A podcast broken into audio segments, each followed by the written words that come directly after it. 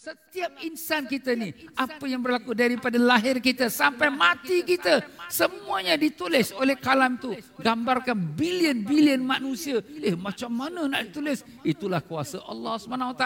Bukan kita manusia saja.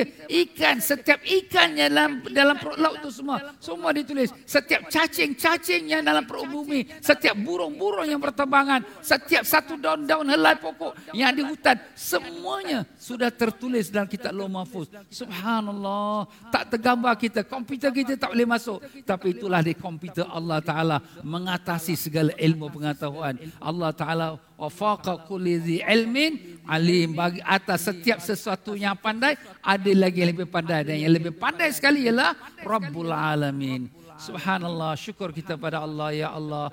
Kami berterima kasih pada Engkau ya Allah kerana Engkau telah menjadikan kami orang beriman. Kami beriman dengan qada dan qadarmu. Kami redha dengan qada dan qadarmu. Kami terima ya Allah. Maafkanlah kami kadang-kala kami terlupa. Kadang kami kami terlanjur membuat perkara yang Kau tak redai. Pimpinlah kami menjadi hamba yang beriman padamu dengan benar-benar beriman ya Allah. Dengan berkat syafaat Nabi kami Rasulullah sallallahu alaihi wasallam. Allahumma amin ya rabbal alamin. Demikian juga firman Allah Taala a'udzubillahi minasyaitonir rajim wa ma tasyauna illa ay yasha Allah. Innallaha kana aliman hakima. Dan tiada kamu menghendaki kecuali apa yang dikehendaki oleh Allah. Sungguh Allah Maha mengetahui lagi Maha bijaksana kita fikir kita fikir bahawa sesuatu kebaikan kalau kita nak tak akan berlaku melainkan apa yang dikehendaki Allah. Begitu juga kejahatan yang diniatkan orang kepada kita. Ah, dia ni kena sihir lah. Orang ni buat sihir, orang ni ada orang buat dia sihir lah. Dia jadi sakit, dia jadi susah. Sebenarnya sihir pun tak ada power. Eh ustaz, dia sihir dia tak ada power. Power sihir itu pun terletak di bawah kuasa Allah Taala. Allah Ta'ala ada sebutkan dalam Al-Quran. Apa firman Allah SWT dalam surah Al-Baqarah. A'udhu billahi minasyaitanir rajim. Wa ma hum bidarrina min ahadin illa biiznillah. Tidak mereka itu. Ini dalam buku kita tak adalah. Ini saya nukil daripada ayat Quran. Mereka itu orang-orang yang buat sihir. Tak akan dapat melakukan mudarat kepada seseorang pun dengan sihirnya. Illa biiznillah. Melainkan dengan izin Allah. Jadi sihir pun dengan izin Allah. Yes, sihir pun dengan izin Allah. Eh, dia pakai setan. Setan dia power. Tak ada. Setan punya power pun bawa izin Allah juga. Bukan mana setan dia tersendiri, dia ada power sendiri. Tak ada. Seluruh alam, segala-galanya. Baik jin, manusia, setan, haiwan, segalanya. Semuanya di bawah kuasaan Allah Ta'ala.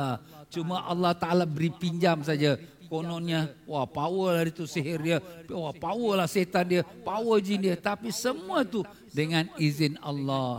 Sebab tu di sini nabi kita sallallahu alaihi wasallam. Apa kurang amalan nabi kita. Tapi nabi kita pun kena sihir. Sampaikan nah, dia pun tak tahu apa yang berlaku pada diri dia. Sampai turun malaikat Jibril membawa dua surah yang melindungi kita bersihir surah apa tu? Qul a'udzu birabbil falaq dan surah Qul a'udzu birabbin nas maka kemudian diperintahkan pada Sayyidina Ali radhiyallahu an supaya pergi ke satu perigi di mana dalam perigi buta itu ada patung yang dilikit lilit dan dilecocokkan oleh seorang perempuan Yahudi dengan untuk mesihirkan Nabi sallallahu alaihi wasallam. Sayyidina Ali pun pergi ke perigi itu dan dicabutkan patung itu dan dibuangkan ke sekalian jarum-jarum yang cocok itu Nabi kita pun tersedar seperti biasa. Jadi kalau Nabi sallallahu alaihi wasallam manusia yang paling sempurna amalan pun kena sihir, siapalah kita ni? Tapi kita berdoa lah, minta pada Allah supaya jauhkan kita, menjauhkan kita, terselamat kita daripada sihir, terselamat kita daripada musibah bala macam pun dengan izin Allah, bukan kerana kita punya ibadat, bukan kerana itu. Habis ustaz, apa kita baca doa ni? Doa ni tak kena sihir, doa ni tak kena musibah. Doa-doa ni, amalan ni semuanya seperti obat. Macam kita sakit, kita sakit, kita makan ubat. Tapi siapa yang sembuhkan kita? Ubat ke Allah? Allah. Obat ni syariat. Macam itulah doa-doa ni, zikir-zikir ni yang kamu baca ni untuk selamat kepada musibah, balak, bencana semua, itu semua syariat. Tak salah, itu syariat.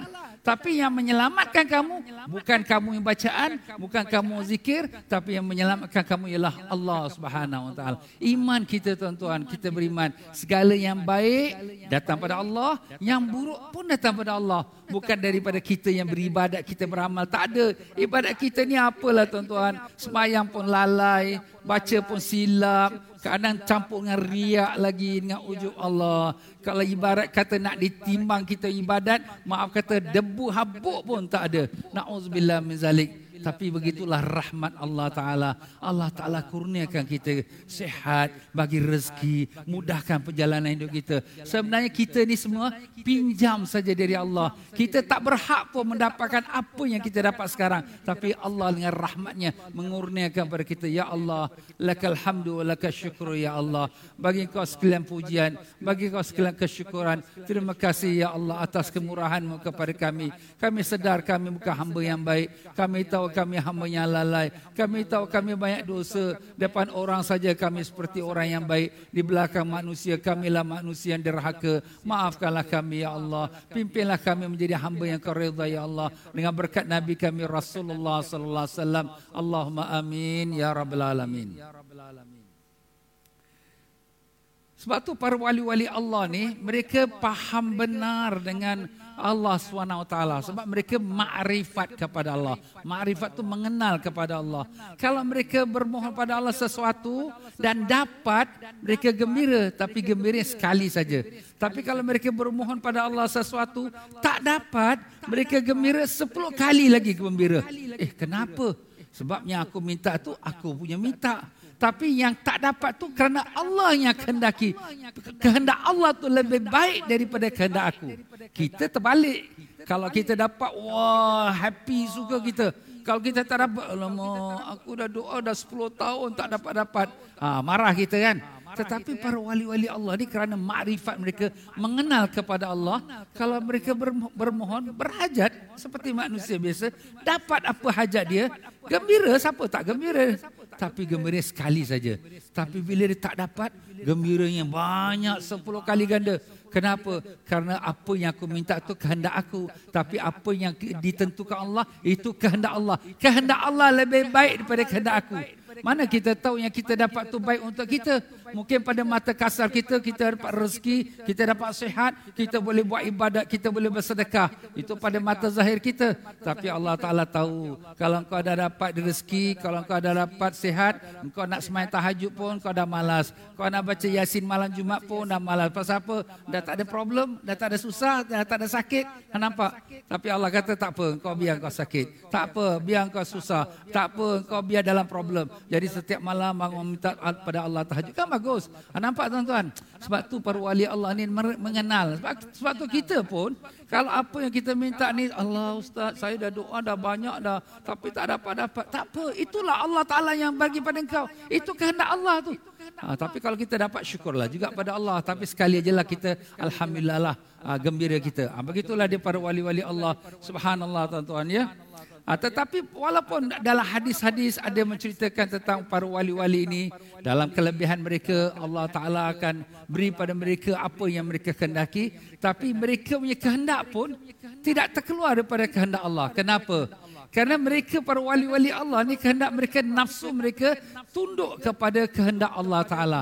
Bukan macam kita. Kalau kita lah jadi wali, aku nak gunung ni jadi emas. Aku nak kereta ni Mercedes. Aku nak rumah ni 10 tingkat. Itu kalau kita jadi wali. Sebab tu kita tak jadi wali. Sebab hati kita ingat dunia. Tapi kalau para wali ni, walaupun dia sudah Allah Ta'ala kau minta apa aku bagi. Tapi hati dia, kehendak dia sentiasa tunduk kepada Allah. Sebab tu Nabi kita sallallahu alaihi wasallam didatangi oleh malaikat Jibril, "Ya Muhammad, Allah Taala beri kau pilihan. Kau nak jadi eh, nabi yang kaya atau nabi yang miskin?" Kita fikir kalau nabi kaya kan bagus kan? Dia boleh tolong umat dia boleh dakwah. Tapi Nabi kata aku pilih untuk menjadi Nabi yang miskin. Eh kenapa pula Nabi pilih jadi Nabi miskin? Banyak hikmah dia tuan-tuan. Kalau Nabi jadi Nabi yang kaya, orang-orang miskin tak semayang. Yelah dia Nabi dia kaya, bolehlah dia semayang. Aku ni susah miskin. Ha, nampak? Dia buat alasan. Tapi bila Nabi itu miskin, orang miskin tak boleh buat alasan. Kau kata kau miskin. Nabi kita pun miskin. Lapar perut ikat dengan batu lagi kat perut dia. Kenapa Nabi boleh semayang? Kenapa kau tak boleh semayang? Orang kaya lagi terus tak ada alasan. Kau nak kata kau sibuk. Eh, Nabi lagi sibuk berdakwah lagi. Tapi dengan susah, dengan miskin dia pun boleh ibadat pada Allah Ta'ala. Ha, jadi begitulah hikmahnya Allah Ta'ala jadikan Nabi kita sebagai Nabi yang miskin. Tapi itu ada hikmah. Kerana orang miskin ni di hari akhirat, dia akan masuk syurga 500 tahun dahulu sebelum orang kaya yang amal ibadat masuk syurga. Yang kaya yang tak ibadat jangan cakap lah. Jadi orang miskin yang ahli ibadat masuk syurga 500 tahun lebih awal sebelum orang kaya masuk ke syurga orang kaya ahli ibadat. Sebab tu kita kena buat baik, baik dengan orang miskin, sedekah, bantu mereka. Kenapa? Besok dia nak masuk miskin, dia tarik kita. Dia masuk syurga, Ya Allah ni kawan aku ni, kat dunia selalu tolong aku. Tarik kita. Kita tumpang-tumpang lah. Ha, sebab tu kelebihannya kita duduk dengan orang miskin. Sebab tu Nabi suka bersama-sama orang miskin. Sebab tu Nabi selalu eh, beri makan dengan orang miskin. Ha, kita pun macam tu. Kita ni bila dengan orang miskin ni, kita jangan kita buat baik dengan orang. Aku tolong dia, dia tu miskin. Aku bagi dia bantuan, dia tu miskin. Jangan kita ingat kita buat baik pada dia. Kita terima kasih pada dia. Eh Ustaz, kita bagi dia duit, kita terima kasih. Kerana kita terima, kita terima kasih pada dia, kerana dia nak terima kita dia kita sedekah. Kalau dia kata, aku tak nak terima sedekah kau, ha, nak cari orang miskin kat mana? Nampak? Sebab tu kita ni kadang-kadang kita terasa kita buat baik. Tapi tidak. Sebenarnya bila kita berderma pada orang miskin, maka kita terima kasihlah kerana kau nak terima derma aku. Kerana kau nak terima sedekah aku. Ya begitulah dia tuan-tuan dan puan-puan rahimakumullah. Allahumma salli wa sallim wa barik alaihi.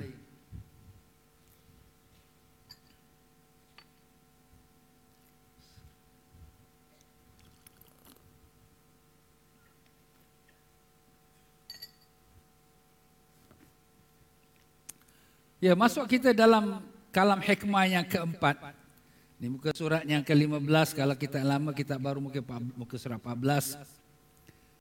Arih nafsaka minat tadbir fama qama bihi ghairuka anka la takum bihi li nafsika. Artinya istirahatkan dirimu, fikiranmu daripada kerisauan mengatur keperluan duniamu. Sebab apa yang sudah dijamin, yang sudah diselesaikan, oleh yang lain tidak sus, tidak sus, tidak usah kau sibuk-sibuk memikirkannya. Subhanallah. Kita ulang sekali lagi. Istirahatkan dirimu fikiranmu daripada kerisauan mengatur. Mengatur tu mentadbirlah ya. Ha, bahasa Arab tadbir bahasa Melayu pun tadbir juga iaitu mengatur keperluan duniamu. Sebab apa yang sudah dijamin yang sudah diselesaikan oleh lainmu, tidak usah kau sibuk memikirkannya. Subhanallah, tadi kita baru sebut kesungguhan kita, kekuatan kita tak dapat menembusi, tak dapat melebihi daripada takdir Allah Taala. Jadi kalau kalau ada macam tu, kita buat aja apa yang kita mampu buat. Tak perlu kita fikirkan yang susah-susah. Begitu juga dalam penghidupan kita. Kehidupan kita ini sebenarnya daripada awal kita dilahirkan sampai kita mati, semua orang sudah ditetapkan oleh Allah Ta'ala rezekinya.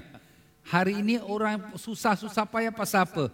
Pasal nak cari rezeki, susah-susah payah kerana nak cari wang, nak cari kekayaan. Maka Allah Ta'ala dah jamin dah sebelum kita dilahirkan oleh ibu kita dalam perut ibu kita bila umur kita empat bulan dalam kandungan ibu kita. Allah Ta'ala hantarkan malaikat tuliskan untuk kita empat perkara. Apa dia? Iaitu pertama ajal kita. Sampai umur berapa kita mati. Kita ingat kita nak hidup seratus tahun. Rupanya tak sampai seratus tahun. lima puluh tahun dah kita meninggal. Ha, begitu pula dituliskan kita punya rezeki kita. Rezeki kita tu senang ke lapang ke, susah ke, sempit ke. dan yang ketiganya dituliskan bagi kita jodoh kita. Jodoh kita dengan siapa? Siapa kita punya anak? Ah, berapa anak kita? Dan yang keempatnya syakiyun usain kita hidup dan celaka atau hidup dalam keadaan gembira. Yang baik selamat ataupun celaka. Maka itu semua sudah ditulis oleh malaikat dalam eh, ibu kita sewaktu kita dalam kandungan 4 bulan. Jadi apabila kita keluar semua sudah ada dah siap Allah Ta'ala dah siapkan untuk kita. Kita sebagai manusia, kita perlu pada mata. Allah dah siapkan mata sebelum kita lahir. Kita sebagai manusia, kita perlu pada kaki tangan. Allah dah siapkan kaki tangan kita sebelum kita lahir.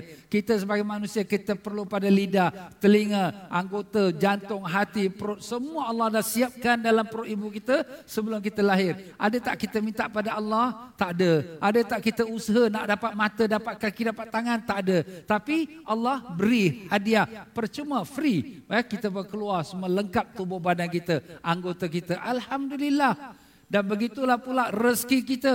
Siapa daripada kita waktu baby kita buat susu sendiri? Siapa daripada kita baby kita kita cari kain lampin kita? Tak ada. Semuanya sudah Allah siapkan. Allah campakkan kasih sayang pada ibu kita. Ibu kita buatkan susu untuk kita. Ibu kita buat tukarkan lampin kita. Ayah kita susah payah cari rezeki untuk belikan kain lampin, untuk belikan susu. Allah Taala campakkan kasih sayang kepada ibu ayah kita kepada kita untuk supaya menyempurnakan keperluan kehidupan kita. Dan kemudian diberikan kita ilmu, diberikan kita kekuatan, dapat kita bekerja, mencari rezeki pula. Siapa yang berikan kita kekuatan? Siapa yang berikan kita ilmu? Kita berjaya dalam pelajaran kita, kita pas tinggi, kita pun dapat kerja yang baik. Siapa yang bagi kau pas tinggi? Siapa yang bagi kau kerja dapat rezeki yang banyak? Semua itu Allah. Jadi Allah dah siapkan semua rezeki kita sampai akhir umur kita. Kalau rezeki kita dah habis, walaupun kita ada duit banyak pun, kata doktor apa? No food from the mouth. Tak boleh masuk makanan. Masuk tiup je kat hidung. Ha, nampak? Walaupun duit juta-juta dalam bank pun tak boleh buat apa-apa. Ha, pakaian 10 almari pun tak boleh pakai. Pakai baju hospital aja warna biru. Ha, itulah kita tuan-tuan. Apa yang Allah tentukan semua kita akan dapat. Tak perlu bimbanglah. Untuk dunia ni jangan bimbang. Eh, ustaz, ustaz cakap macam tu, kalau itu tak payah kerja. Kerja. Jalan kerja macam biasa. Tapi jangan fikir pernah-pernah lah. Jangan susah-susah. Oh, dia tu buka syarikat lah. Oh, dia ni buka bisnes. Aku punya bisnes dah, dah kurang lah. Aku punya, uh, punya customer pun dah lari. Jangan bimbang. Apa yang Allah dah tulis untuk engkau, dia akan sampai pada engkau.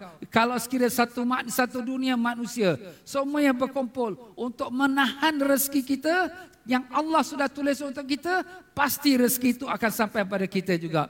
Tapi kalau satu dunia manusia berkumpul untuk beri kita rezeki, kalau Allah kata tidak, dia tak akan sampai pada kita. Itu yang kita baca lepas semayang kita. Allahumma la mani alima ataita, wa la mu'ti alima mana'ata. Ya Allah, tiada siapa yang boleh menghalang apa yang kau nak beri, dan tak ada siapa yang boleh memberi apa yang kau halang. Semua yang Allah Ta'ala yang punya. Dia punya dia punya kuasa tuan-tuan. Ha, tapi sini kita jangan penat-penatkan diri kita. Habis ustaz apa yang kita nak buat? Kita buat apa yang Allah Taala suruh. Apa perintah Allah Taala?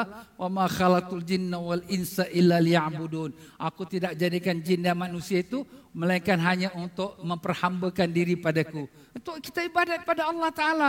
Jadi untuk urusan dunia ni sekadar keperluan kita untuk menjalani hidup kita.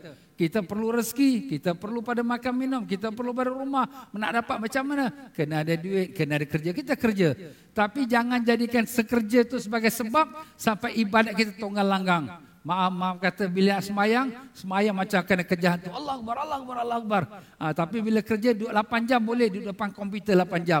Tapi bila nak ibadat pada Allah, nak pergi semayang terawih pun, ah lama tak boleh lah aku kerja lah. Nak puasa sunat pun susah. Nah, puasa wajib tu terpaksa. Nak baca Quran, satu juz janganlah. Satu muka surat pun susah. Tapi kalau kita baca surat khabar, satu jam pun boleh. Allah, maaf tuan-tuan dan puan-puan. Kita sekarang, tujuan hidup kita tu sudah berubah. Padahal bukan itu kerja. Allah Ta'ala jadikan kita. Bukan untuk kita jadi hamba kerja. Bukan untuk jadi hamba pada manusia. Bukan untuk jadi hamba pada kedai. Tapi Allah jadikan kita ialah untuk jadi hamba pada Allah. Tapi segala keduniaan ini jangan dijadikan sebagai matlamat. Tapi dijadikan sebagai alat. Apa beza alat dengan matlamat ni? Matlamat tu tujuan hidup. Tetapi alat tu keperluan hidup.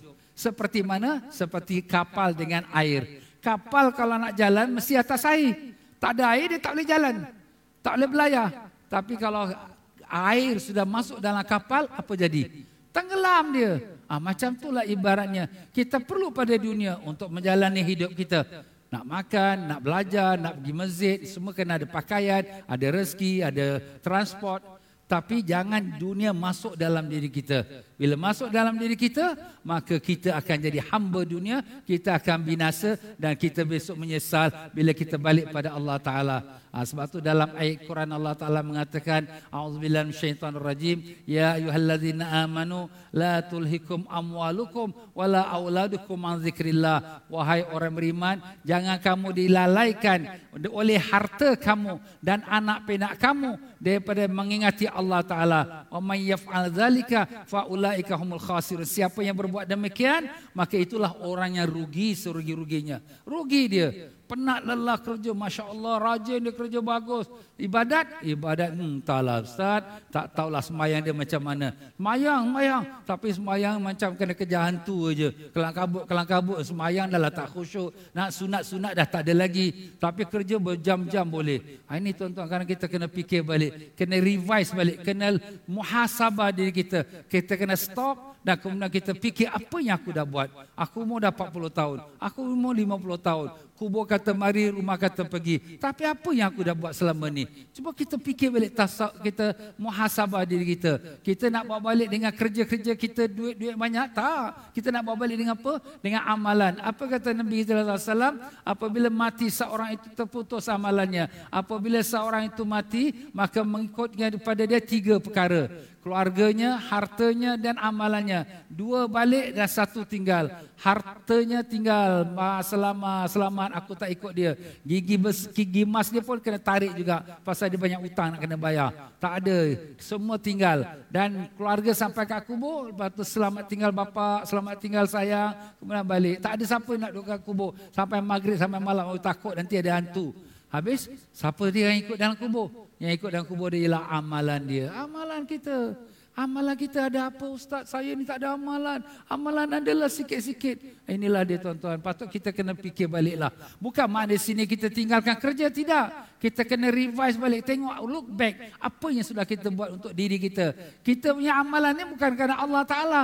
In ahsantum ahsantum lianfusikum. Wa in asatum fala. Kamu buat baik itu baik untuk diri kamu. Kalau kamu buat tak baik itu balik pada diri kamu. Allah Ta'ala tak ada mengambil untung pun. Apa kata Allah Ta'ala? Taala ya ibadi innama hiya a'malukum uhsihalakum wahai hamba-hambaku ini semua amalan kamu aku simpankan untuk kamu. Faman wajada khairan falyahmadillah. Siapa yang dapat keuntungan di hari akhirat maka syukurlah pada Allah. Waman wajada ghaira zalik fala yalumanna illa nafsa. Siapa yang dapat sebaliknya azab Allah dan kemurkaan Allah jangan dia salahkan sesiapa melainkan dirinya sendiri. Salahkan diri dia Alhamdulillah tuan-tuan kita Allah Taala bagi kita di Singapura ini nikmat. Ya kalau kita lihat negeri-negeri lain dalam peperangan yang berlaku ya dengan kebuluran, dengan eh, masalah-masalah yang banyak, kita dalam di Singapura ini kita tenang dalam keadaan harmoni ya kerja ada, rezeki ada di orang di Singapura, tak ada yang mati kebuluran tak ada. Susah-susah pun tak ada makan pun kat masjid banyak orang hantar duit ya, untuk ya, orang fakir miskin. Fidyah ni ni ya, ya ini persatuan-persatuan Islam. Alhamdulillah. Jadi pendek kata di kita Singapura syukurlah pada Allah. Allah Taala berikan kita kemudahan. Tapi jangan kita lupa, kita ada tugas. Tugas apa? Untuk menjadikan diri kita hamba kepada Allah Taala.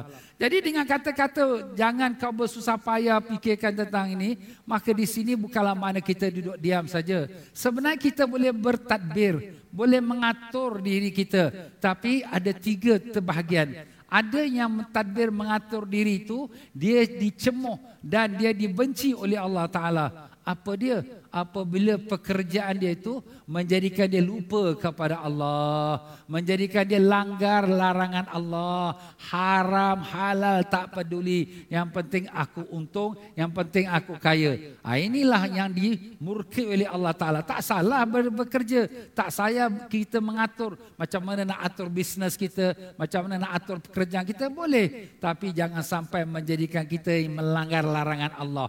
Dan keduanya Jangan sampai kita tak ada sifat menyerah diri pada Allah. Aku nak buat macam ni, projek ni mesti nak berjaya. Aku buat projek ni mesti nak untung. Habis kalau sekiranya tak berjaya, kalau sekiranya tak untung, alamak, kenapa ni? Ha, kita rasa marah. Inilah orang yang tak beriman pada Allah. Kenapa? Apa Allah Taala kata? Fa iza azamta fatawakkal 'ala Allah. Apabila kamu dah berusaha, serah pada Allah. Kita kena ada iman yang menguntungkan kita, yang mengkayakan kita, yang menjayakan kita ialah Allah Taala. Kita dah tanam pokok, kita dah bahagiakan dia, kita dah jirus air. Tapi takdir Allah bila dah keluar dia punya benih dia, datang pula kuman-kuman pula habis, rosak semua tanaman kita. Apa nak kita buat? Inna lillahi wa inna ilaihi rajiun. Tapi bila keluar pula tumbuh-tumbuhan tu dengan segar, dengan buah-buahannya, kita pun dapat keuntungan. Apa kita kata? Alhamdulillah, ini semua daripada Allah Ta'ala. Itu sifat kita beriman. Kita berusaha boleh. Tapi usaha kita pertama, jangan kita melanggar larangan Allah pantang larang hukum agama. Keduanya, jangan kita meninggalkan hakan suran-suran Allah Ta'ala. Ketiganya, hendaklah kita ada bersifat bertawakal, menyerah kepada Allah Ta'ala dan bermohon kepada dia. Anak kita belajar sekolah, dia pun periksa. Kemudian bila tak pas, kita pun marah dia, kita maki dia, kita ah, kata, jangan. Sebab ini bukan cara orang Islam. Apa nak buat? Dia dah belajar sungguh-sungguh. Yang dia termampu. Dia tak pas memang dia ketentuan Allah. Tapi sebagai orang beriman, boleh usaha lagi. Orang Islam dia tak ada tak ada dictionary putus asa. Orang-orang yang tak beriman, bila dia dah belajar-belajar susah payah nak hadapi periksa, bila periksa dia fail, dia hampa, dia fras. Apa dia buat? Dia panjat rumah tingkat 20, dia terus terjun diri. Pasal apa? Dia kata tak guna aku hidup, aku belajar pun tak pas juga. Ha, ini orang tak diiman. Kita orang Islam tidak. Bila kita dah usaha, kita serah pada Allah. Kalau berjaya, Alhamdulillah. Tak berjaya, itulah kehendak Allah. Aku cuba lagi. Itulah cara kita orang Islam. Dan usaha ikhtiar yang dituntut oleh Allah Ta'ala ialah usaha ikhtiar untuk kita mendekatkan diri pada Allah Ta'ala. Untuk kita beribadat. Itu dituntut. Kita sekarang nak masuk Ramadan. Apakah kita nak buat kita punya persiapan? Aku nak pastikan 30 hari Ramadan ni jangan satu hari pun aku cuai. Jangan satu hari pun aku ponting. Aku nak pastikan tiap-tiap malam insya-Allah aku nak buat sembahyang tarawih 20 rakaat. Aku pastikan tiap-tiap hari aku mesti habis satu juz Quran. 30 hari 30 juz. Kita buat kita yang planning kita. Itu planning yang baik. Itu eh, kita kata mengatur, menyusun, mentadbir yang disuruh oleh Allah Taala. Dan begitu juga kita cari rezeki, kita meletakkan niat, aku cari rezeki ni, aku nak keluarkan zakat, aku nak keluarkan sedekah, nak tolong rumah anak yatim, nak bantu masjid, nak bantu rumah sekolah-sekolah tahfiz Quran. Alhamdulillah. Ah, ini semua kita betulkan niat kita.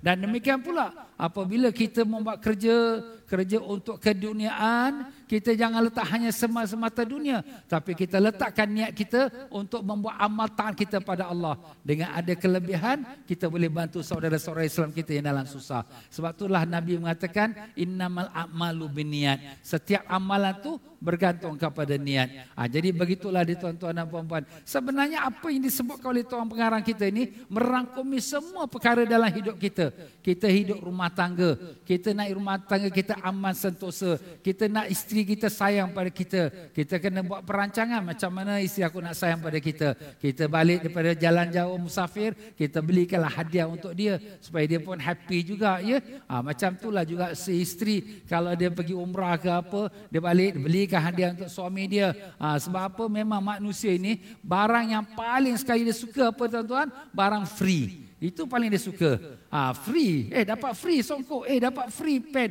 Eh dapat free tasbih. Alamak baguslah laki aku. Eh baiklah isteri aku. Dia tak, tak lupa pada aku. Nampak?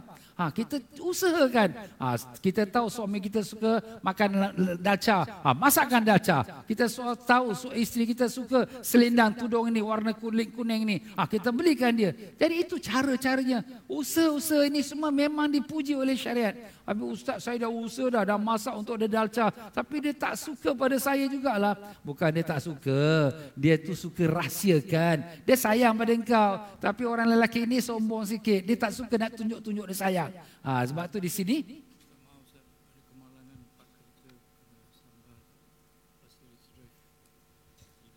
Jadi so Ha, jadi tuan-tuan dan puan-puan macam itulah kita dalam usaha kita untuk kita nak buat sesuatu kerja pun memang kita tak akan terlepas daripada ketetapan dan ketentuan Allah Subhanahu Wa Taala. Ha, jadi begitulah ada satu uh, satu kemalangan yang berlaku sekarang ni di bus stop ya sebelum masjid ha, di downtown east ya jemaah yang ada park hampir dengan bus stop saya harap pergilah cek sedang sedang jam sekarang ni.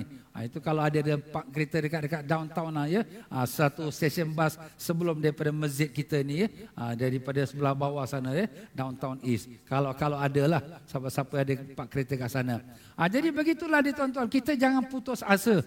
Kita berusaha tapi kita serahkan kepada Allah. Walaupun mungkin pada zahirnya suami tak sayang kita. Itu pada zahir saja. Tapi hakikatnya kita tak tahu hati dia tu sayang pada kita. Cuma dia tak suka tunjukkan pada kita. Itu biasa biasa. Tapi sebenarnya itu menyalahi sunnah Nabi. Macam mana menyalahi sunnah Nabi? Sunnah Nabi ni kalau kita sayang seseorang, Nabi kata bagi tahu dia. Umpama kalau suami itu sayang pada isteri, sayang isteri abang ni. Kena bagi tahu. Kenapa? Supaya isteri itu terasa sayang hati daripada suami dia pula.